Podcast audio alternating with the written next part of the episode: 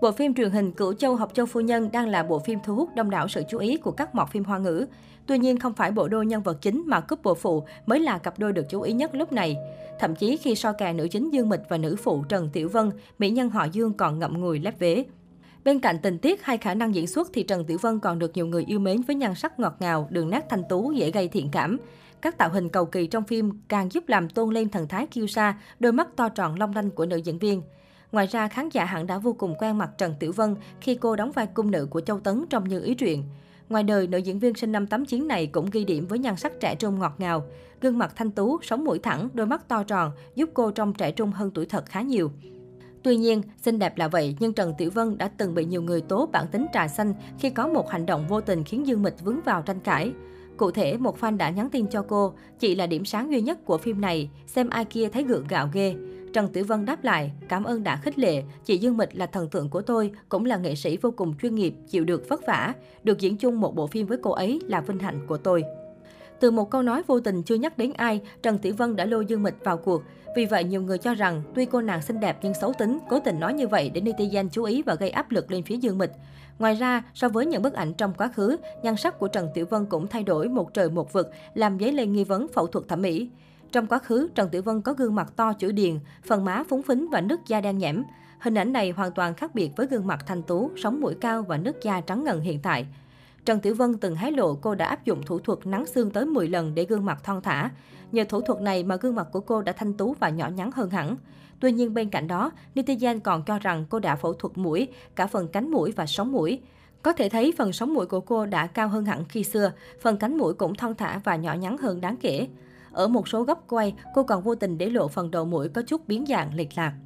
Ít ai biết rằng Trần Tiểu Vân nổi lên nhờ bức ảnh thi đấu bơi lội siêu gợi cảm. Trước khi dấn thân vào showbiz, đường đi nước bước của Trần Tiểu Vân có phần khá hy hữu. Cô vốn có duyên với thể dục thể thao, được học ballet từ bé nhưng phải bỏ ngang lúc 16 tuổi do chứng hen suyễn. Thế nhưng sau đó, đam mê với dòng nước đã đến bên Trần Tiểu Vân.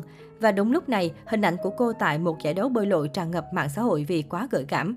Thông tin về hot girl làng bơi lội được săn lùng đến mức cô nàng phải rời đội tuyển quốc gia vì không còn thấy thoải mái khi thi đấu. Đến mức hình ảnh vòng một của nữ diễn viên đôi lúc còn bị làm mờ trên truyền hình, gây ra tình huống dở khóc dở cười. Thế là ước mơ trở thành kiện tướng bơi lội của Trần Tử Vân cũng khép lại, nhưng sau đó lại dẫn lối cô vào showbiz.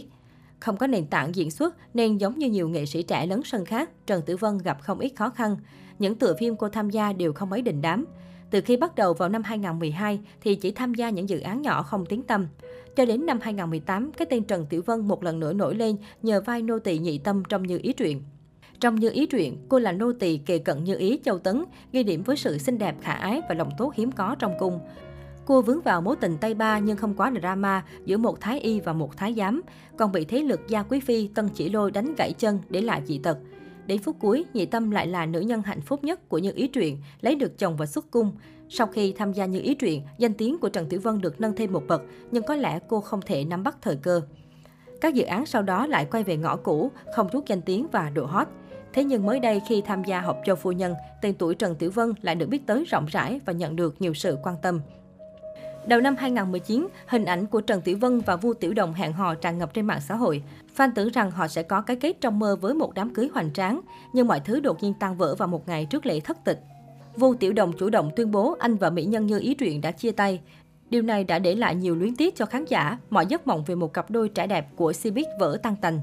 Gần đây khi tham gia show Tỷ tỷ đạp gió đại sóng mùa 2, mỹ nhân như ý truyện có lời lẽ bóng gió ám chỉ Dung Tổ Nhi không bằng mình về mặt lưu lượng. Sau đó cô lại lên mạng phản bác, cảm ơn các người đã cho tôi thêm nhiệt độ. Weibo của tôi lượng phỏng vấn mỗi ngày mỗi lớn. Mấy người đó thật lòng mà nói, nếu có đau lòng cho chị gái Tổ Nhi thì kiếm chỗ nào có bài về chị ấy mà cố gắng bơm hơi tạo nhiệt đi. Trên show, cô còn có nhiều hành động tranh chấp lỗ mạng với đàn chị làm khán giả khó chịu. Sau phốt trà xanh với Dương Mịch, nhiều người cho rằng Trần Tiểu Vân không trong sáng thanh thuần như vẻ ngoài của cô.